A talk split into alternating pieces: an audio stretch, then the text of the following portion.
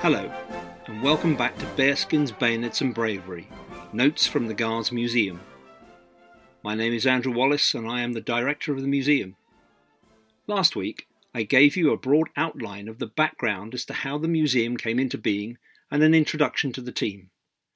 This week, I'll be taking you on the first part of the tour of the galleries. As mentioned last week, I am not a dyed in the wool professional museum curator. My background was in banking. That said, I am a strong believer that the main purpose of a curator is to act as a bridge. The bridge between the visitor, or in this case you, the listener, and the wonderful artifacts within the collection. My role is to help you cross the bridge and get a feel for these exhibits to share in the love I have for this window on the Guard's heroic past. Rather than start at our front door, I thought we would start on Birdcage Walk, just outside the black wrought iron railings which secure Wellington Barracks. The barracks was built in 1837 and was named after the then Commander in Chief of the British Army, none other than the Duke of Wellington himself. The main barrack buildings are more than pleasing to look at in terms of their symmetry and their classic lines. The wide main block is flanked at either end by a pair of matching detached buildings in the same style. In front of these buildings sits the main drill square, and then one finds two matching guard rooms at either end of the drill square which service the two main gateways in the railings through which the sovereign's guards have marched not only across the Buckingham Palace but also on many occasions to go to war. If one stands in St James's Park to look at the barracks, and then one casts one's eyes left, you would see the imposing presence of the Royal Military Chapel, more commonly referred to as the Guards Chapel. Nestled in between the chapel and the eastern flank of the barracks sits the stairway down to our front door, for, as you may recall in the last episode, the museum is located underground. As you enter Chapel Square from Birdcage Walk, through the 183 year old iron railings. But before you reach our steps, if you look left, you will see the Flanders Fields Memorial Garden. Executed in fine Portland stone, the front face of the garden, facing Birdcage Walk, carries the regimental badges of the seven regiments that make up Her Majesty's Household Division. The seven regiments who have the privilege of guarding the sovereign and the royal palaces. Behind the front wall, sits a lawn in the centre of which sits a large, circular, raised stone repository, which holds the sacred soil brought back from the 70 battlefield cemeteries in Flanders, where 4,096 soldiers of these seven regiments fought and died in the First World War. Giving shade to this memorial are four mature trees, three acers and a dogwood tree, all of which were brought across from the battlefields and all replanted here in the garden. There's also a stone bench cut from Flemish bluestone, once again quarried from the battlefield and brought across the channel.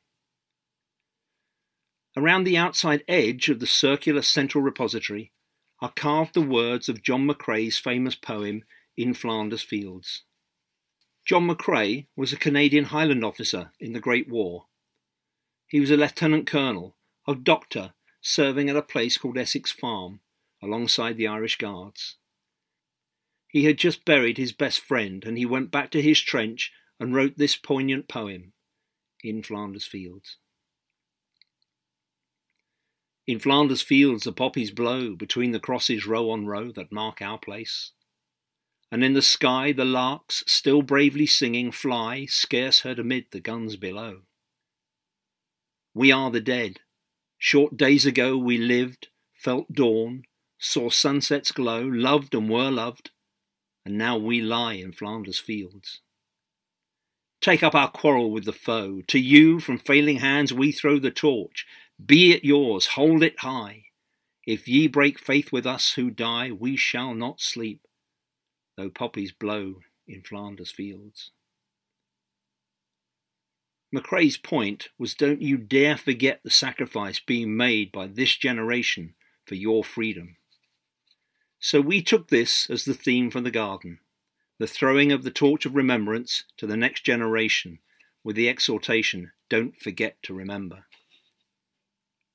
The garden remains the best thing we have been involved in here at the museum. I am still awed and humbled by the sheer scale of the sacrifice made by that generation, that generation of men who marched away to war in 1914. So, now we are descending the four flights of steps down to the entrance of the museum.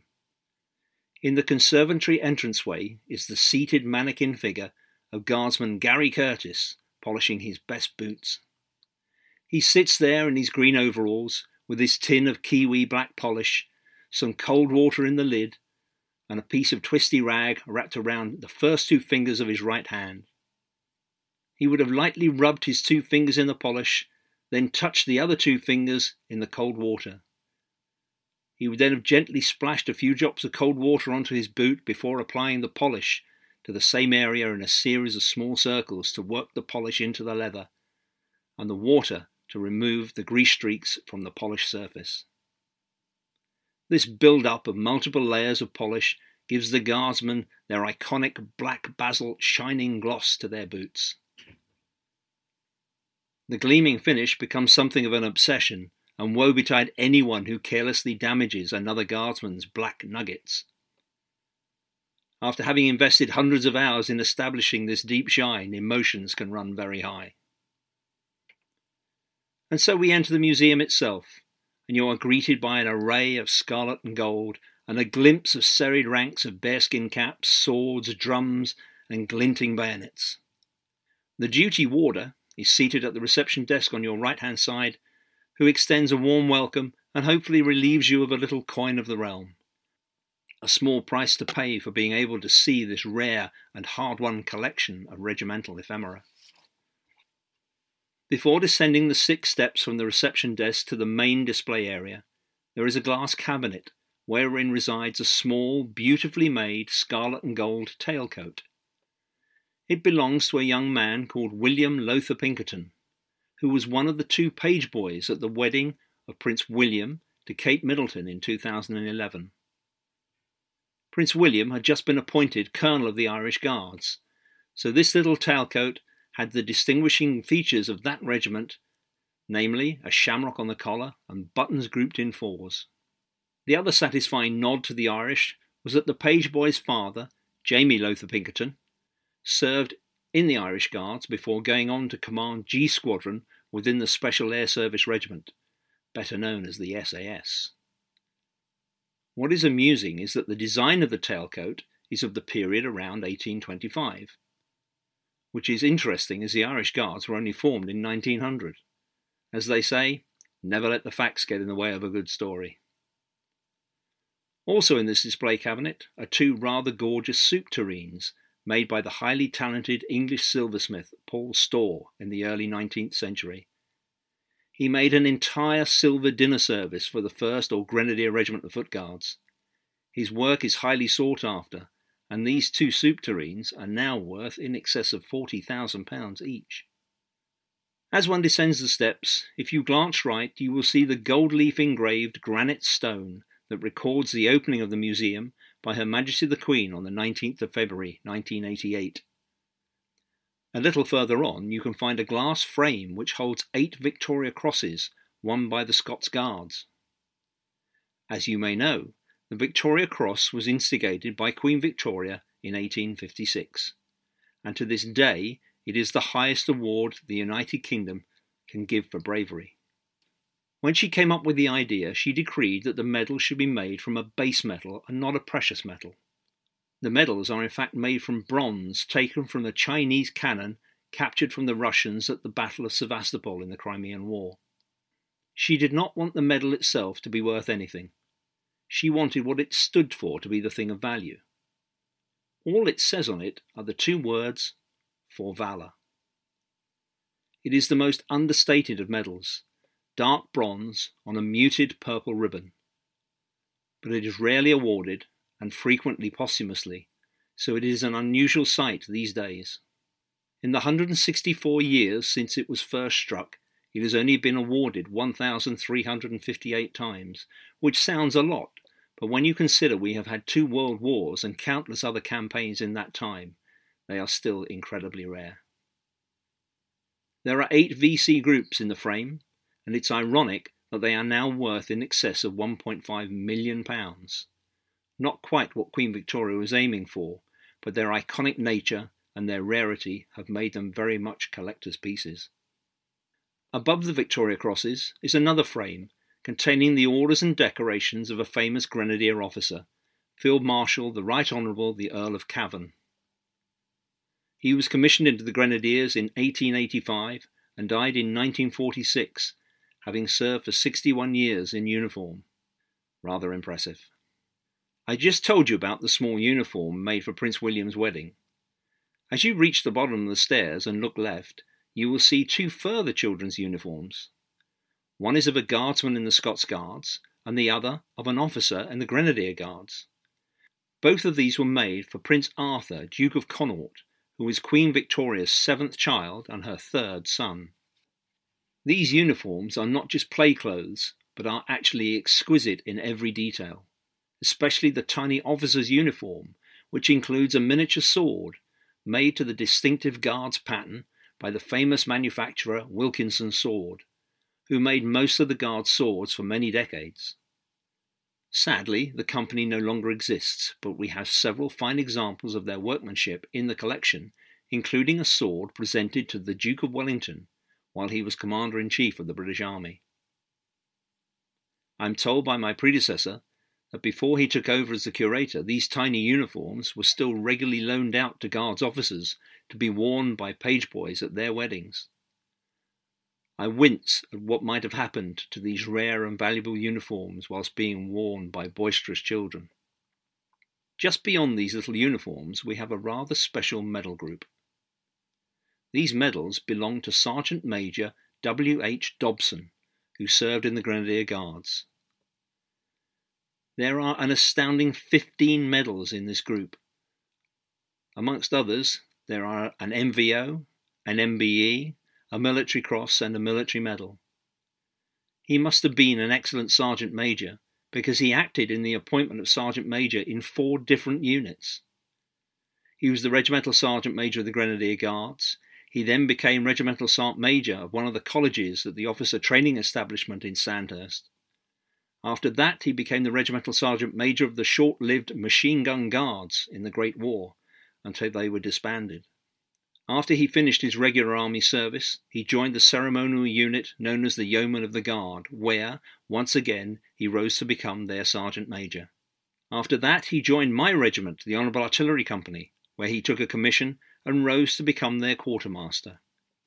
He clearly served there for some time, because he was awarded the Territorial Decoration for long service. This would normally have been mounted with a green and yellow ribbon. However, uniquely, the HAC have the privilege of wearing King Edward VII's racing colours, red, gold, and blue, as their medal ribbon. There are two photos of him, one as Regimental Sergeant Major of the Grenadiers and one as Sergeant Major of the Yeomen of the Guard. In both these photos, he stands there with his closely clipped moustache, quietly reserved, exuding the sort of competent confidence which one naturally associates with the pivotal role of being the sergeant major, the linchpin of any regiment. There's nothing in British military uniform that doesn't actually mean something. To some, the decoration on these uniforms might seem like pointless adornments, but they all tell a story. We are now standing, flanked on either side, by examples of full dress uniform worn by the five regiments of Foot Guards, for this is where we help our visitors understand about the visual differences between the regiments, and the clues to the seniority or the pecking order within the five regiments are all on the uniforms. The story starts to our left, with an officer's home service tunic surmounted by an officer's bearskin cap. This depicts the uniform of the senior regiment of Foot Guards. This regiment was formed in 1656 in Bruges in Flanders to protect the exiled King Charles II. There had been several attempts on his life, and a regiment was formed to protect him whilst living in Belgium. He said to the newly formed regiment, You shall be my first guards, and that is how they were styled until 1815. I will explain later how and why their name changed. To show this regiment was the senior regiment within the Brigade of Guards, their buttons were singly spaced on the front of the tunic. They also had a flaming grenade badge placed on either side of their upstand collar to show they were grenadiers, and they carried a white plume on the left side of their bearskin cap. Why on the left? Well, in the military, everything that is senior goes automatically to the right. So, when the regiments were lined up on parade together, the First Guards took up their position of honour on the right of the line. So, for their plume to be seen, it needed to be on the left of the bearskin cap so it could be seen by the other regiments. Now, older than the First Guards were the Coldstream Guards. They were formed six years earlier in 1650. They were formed by General George Monk and took their name from the town of Coldstream on the borders between England and Scotland. They were also known as Monk's Men and the Men of Coldstream. You would think being older they would be senior. However, this regiment backed Oliver Cromwell in the English Civil War, and for that lapse in fidelity to the Crown they lost their seniority, a fact which the regiment contests to this very day. Not for no reason is their Latin motto Nulli Secundus, which means second to none. When informed of this sanction, they said if we can't assume our position of honour on the right of the line, we will go to the other end of the parade and will form up left of the line. This is why the buttons on their tunics are grouped in twos and they have a scarlet plume on the right of the bearskin cap, so it can be seen by the other regiments who are lined up to their right. On their collar, they carry two garter stars, and I will explain why a bit later on.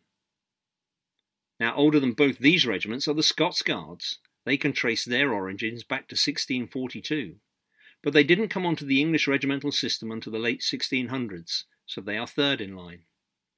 To represent this regiment, we have the uniform of a sergeant musician in the Scots Guards. The buttons are grouped in threes, and they have the national emblem of Scotland, a thistle, on their collar. Now, when they were formed, there were only three regiments, and if you weren't on the right of the line and you weren't on the left of the line, you were in the middle. So there was no one left to see your plume, so that's why the Scots Guards do not carry a plume in their bearskin cap. Some would have you believe that being Scottish they were too mean to buy one, but I cannot comment on such scurrilous racist observations. There was a big gap then until the year 1900, when Queen Victoria decreed she would like an Irish regiment of foot guards to be formed. Why did she do this? Well, at the turn of that century, a third of the British Army was made up of Irishmen. So, in acknowledgement of this significant contribution, she asked to have the Irish Guards formed. We have the uniform of a drummer in the Irish Guards, showing buttons grouped in fours. The Irish Guards carry their national emblem, the shamrock, on their collar. Now, you would think that if an Irish regiment was going to have a plume, it might be green in colour and indeed they trialled one when they were first formed. However, there was already a regiment in Ireland with a green plume, so they had to go back to the drawing board, and they came up with an almost electric blue coloured plume, which took its shade from the colour of the Order of St Patrick, the patron saint of Ireland. Then, in 1915, in the middle of the Great War, the King, who had formerly been Prince of Wales, asked for a Welsh regiment to be formed. To represent them, we have on display the uniform of a regimental sergeant major of the Welsh Guards. Their buttons are grouped in fives to show they are the babies of the brigade. They have the emblem of Wales, the leek, on their collar, and a white, green, and white plume, for these are the colours of the House of Tudor, the dynastic family of Wales. So these are our five regiments. There was a poem written in 1956 which set out, in verse, how the regiments line up together. From Coldstream far on the Tweed one day, two colonels came marching up London way, where finding the Commonwealth losing tone, they set Charles II back on the throne. Then asked about honours and due rewards, they applied for the post of His Majesty's Guards. This put His poor Majesty into a jam, and he said, I can't tell you how sorry I am, but I'm afraid that this cannot be as I've brought my Guards regiment over with me. And I think the best I can possibly do is to call them first guards and you number two. This answer occasioned some justified ire, and the colonels replied, with forgivable fire, In our humble submission we cannot agree, as our motto is nulli secundus, you see. And if, as the first guards, we cannot be reckoned, we'll be third, fourth, or fifth guards, but we'll never be second. So they left a wide gap where the second should be, taking place pari passu as number three. But to safeguard all claims they might otherwise lose, they decided to wear their buttons in twos. And they said to the Scots Guards, You stand where you please, provided you wear all your buttons in threes. When the Irish Guards came, after Africa's wars, they naturally wore all their buttons in fours. And last on the scene, the Welsh Guardsman arrives, and he wears, yes, you've guessed it, his buttons in fives. And all the time Coldstream said, My dear old chap, don't mind about us, just step into the gap. Before we leave this area, it is worth noting a rather special photograph next to the uniform of the Irish Guards drummer. The Irish are the only regiment in the Brigade of Guards that have a mascot. They have an Irish wolfhound, and the dog is always looked after by a drummer from the regiment's corps of drums. All the dogs are named after the great kings of Ireland, the first of which was Brian Boru. On parade for Trooping the Colour, the hound marches in front of the regimental band as they leave Wellington Barracks on their way to Horse Guards Parade. I asked the drummer why this was the case, and in a broad Northern Irish accent he replied, Sure, sir, it's because he knows the way. I also said it was impressive that he marched in such a calm and docile manner when being followed by forty very loud musicians a few feet behind him. The drummer observed, Sure, you be calm and docile too after a couple of pints of Guinness. Having established who the five regiments are and their relative seniorities, the remainder of the displays are a chronological tour through over 370 years of history. However, before we start that, we must deal with a very large, in fact life size tableau depicting the Scots Fusilier Guards at the Battle of Alma in the Crimean Campaign in 1854. It is located at the end of the opening gallery, as this is the only place in the museum with enough ceiling height to accommodate it, which is why it is located here, out of chronological sequence. The Scots Fusilier Guards, along with the Grenadiers on their right and the Coldstream Guards on their left, were fighting the Russians and were losing badly in a very uneven fight in which these three regiments were trying to advance uphill against the superior and well dug in Russian force.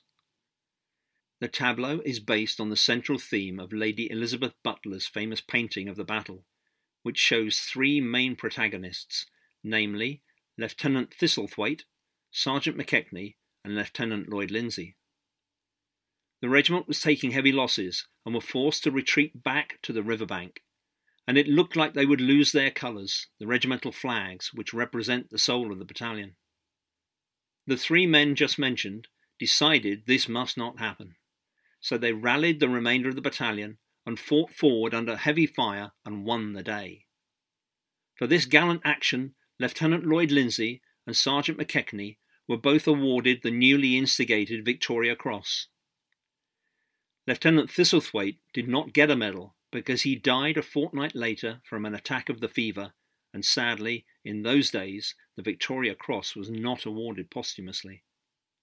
When Lady Butler was doing her painting, she interviewed Lloyd Lindsay and said, I am told that during this battle you neither drew your sword nor your pistol. What were you thinking? He replied, Madam, I was too busy hanging on to the colours. These days, the pike on which the flags are carried has a gold finial of a crown surmounted by a lion, but in those days the finial was actually a spear tip. Lieutenant Lloyd Lindsay was running the Russians through with the colours, using the colour pike as a weapon. Dramatic stuff. So now we start the chronological tour, and we start our story with the formation of the First Guards. As previously mentioned, King Charles II was in exile in Europe after the beheading of his father, Charles I. He had lived in a number of places, running up significant debts, but eventually the good people of Bruges in Flanders allowed him to set up his court in exile inside the Guild of St. Sebastian, which is an archery club which dates back to 1379. Charles was accompanied by the Prince of Wales and the Duke of Gloucester, and we have a print of a wonderfully detailed painting showing the room in which Charles II held court. And in the right foreground, we can see Colonel Wilmot, who was the first commanding officer of his newly formed bodyguard, the First Guards. The Guild is very proud of its role in being the birthplace of the 1st or Grenadier Regiment of Foot Guards, and the bond between these institutions remains strong to this day. The head of the guild, or in Flemish, the Hoofdman, is called Patrick Flamme. Along with the other guild members, they remain stalwart supporters of the Guards.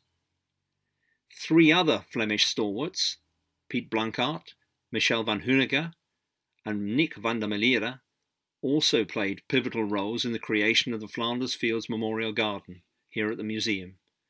They are all proud members of the Guild.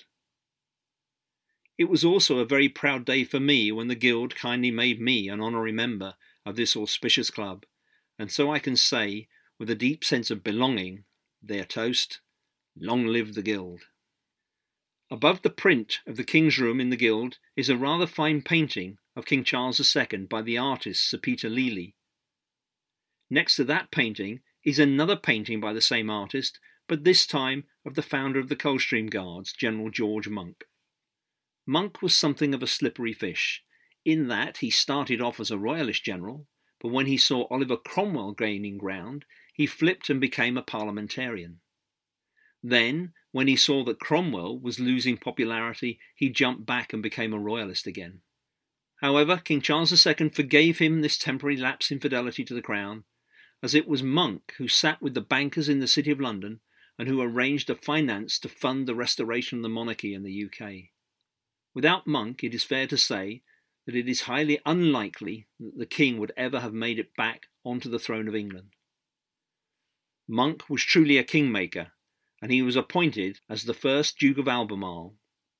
And when he died, even though he was a commoner, King Charles granted him a full state funeral, and we have the book that records that event in detailed drawings of the funeral procession of this remarkable soldier and statesman.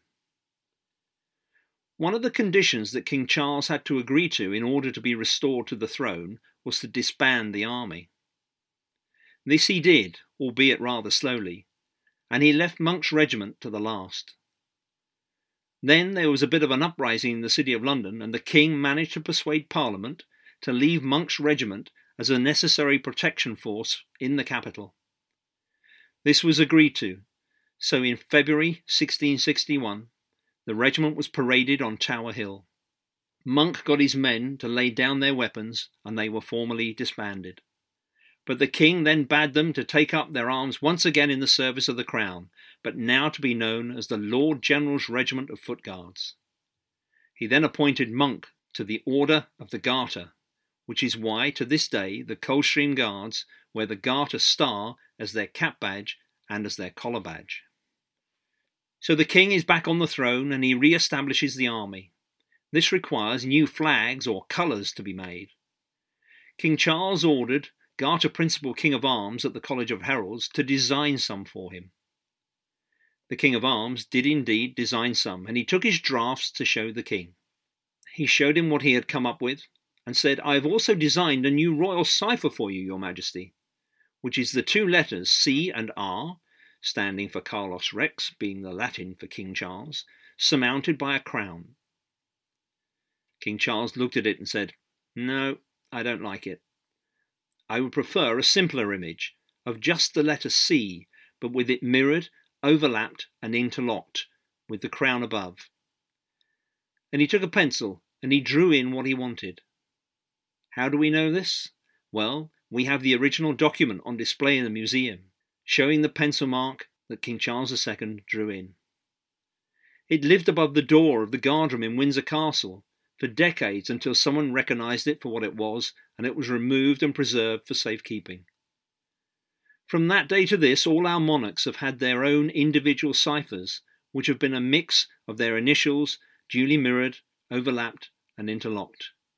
But we all know where it started. Alongside the artefacts depicting the life of General George Monk, we have another contemporary piece in the form of the first ever campaign medal issued by the British Army. It is the Dunbar Medal, issued to commemorate Cromwell's victory over the Scots at the Battle of Dunbar in September 1650. We are used to seeing the head of the monarch on campaign medals. However, the obverse side of the Dunbar Medal sports the head of the then head of state, one Oliver Cromwell, the self styled Lord Protector. If that isn't bad enough, the reverse of the medal has an image of Parliament in session. May the saints preserve us. Moving around the corner, we come to a display showing what the guards would have looked like in about 1670. We have two life size mannequins, one of a pikeman and one of a musketeer. They are very accurate representations of what they would have looked like, other than the fact that the large 12 foot pike being carried would actually have been another 6 foot in length. Yes, they were 18 foot in length, and they were primarily a defence against cavalry. The pikeman has adopted the position entitled Prepare for Horse and Draw Your Sword. With his pike in the vertical position, the pikeman would have driven the foot of the pike into the ground, then placed the instep of his right foot hard against it. He would then have stepped forward a full pace with his left foot and placed his left elbow on his left knee, with the palm of his left hand supporting the pike. Then, with his right hand, he would have reached around the pike to grasp the hilt of his sword, which is hanging by his left hip. He then draws it and holds it parallel with the pike. Sounds complicated, doesn't it? Well, let me assure you, it is. You may recall I said my predecessor commanded the company of pikemen and musketeers of the Honourable Artillery Company. Well, so did I. But before commanding the company, I also did several years as the elder sergeant, who is effectively the drill sergeant so I am well versed in just how difficult it is to adopt this position and then how hard it is to maintain it. You are bearing your entire upper body weight, which is clad in 20 gauge steel armour, on the point of your left elbow. Your steel morion helmet starts to slip down over your eyes as your forehead starts to perspire, and, inch by inch, you start to lose the world in front of you as the brim of your helmet slowly subsides across your eyes, and you have neither hand free to stop it. Why did he adopt this position? Well, by driving the foot of his pike into the ground, if a horse did manage to impale itself on the pike tip, the shock wave would pass through down into the ground rather than knocking the pikeman over. If, however, the horse did manage to get past the forest of pike tips, the pikeman was then able to strike up at the rider with his drawn sword as he passes. It rather brings home just how awful these close quarter battles must have been. The musketeer stands behind the pikeman in relative safety. On the word of command, they would have marched out either side of the pikeman and discharged their muskets in the general direction of the enemy. Because the barrels of the smooth bore muskets had no rifling, they were hugely inaccurate, even at quite close range. It took nearly two minutes to load these weapons, and it was a fiddly process, so the concept of rapid fire was still some way off. The musketeers had a bandolier made up of charges in wooden flasks hanging from it. Just enough coarse gunpowder and wadding to pour into the barrel, which would then be followed by the musket ball and more wadding to keep it from rolling out. Some fine gunpowder to go into the flash pan near the trigger, and you were set for your next discharge. There were twelve wooden flasks hanging from the bandolier, which is why they became known as the Twelve Apostles. Warfare has come a long way since the 17th century, but when the bullets run out, a guardsman's rifle and bayonet are still the modern equivalent of the old fashioned pike. You will be amazed at just how many modern battles have been won by push of pike rather than by bullets. So that's it for this week. I very much hope you've enjoyed hearing about the first few galleries in the museum and to learn about some of the characters who helped form the regiments we see today. Next week, I'll be sharing some stories from our library and hopefully giving you a humorous insight into life within the Guards. I have been Andrew Wallace. This has been the second episode of Bearskins, Bayonets and Bravery Notes from the Guards Museum. So, Until next time, goodbye and God bless. Now turn to your right and salute. Dismiss. Up, down, and get away.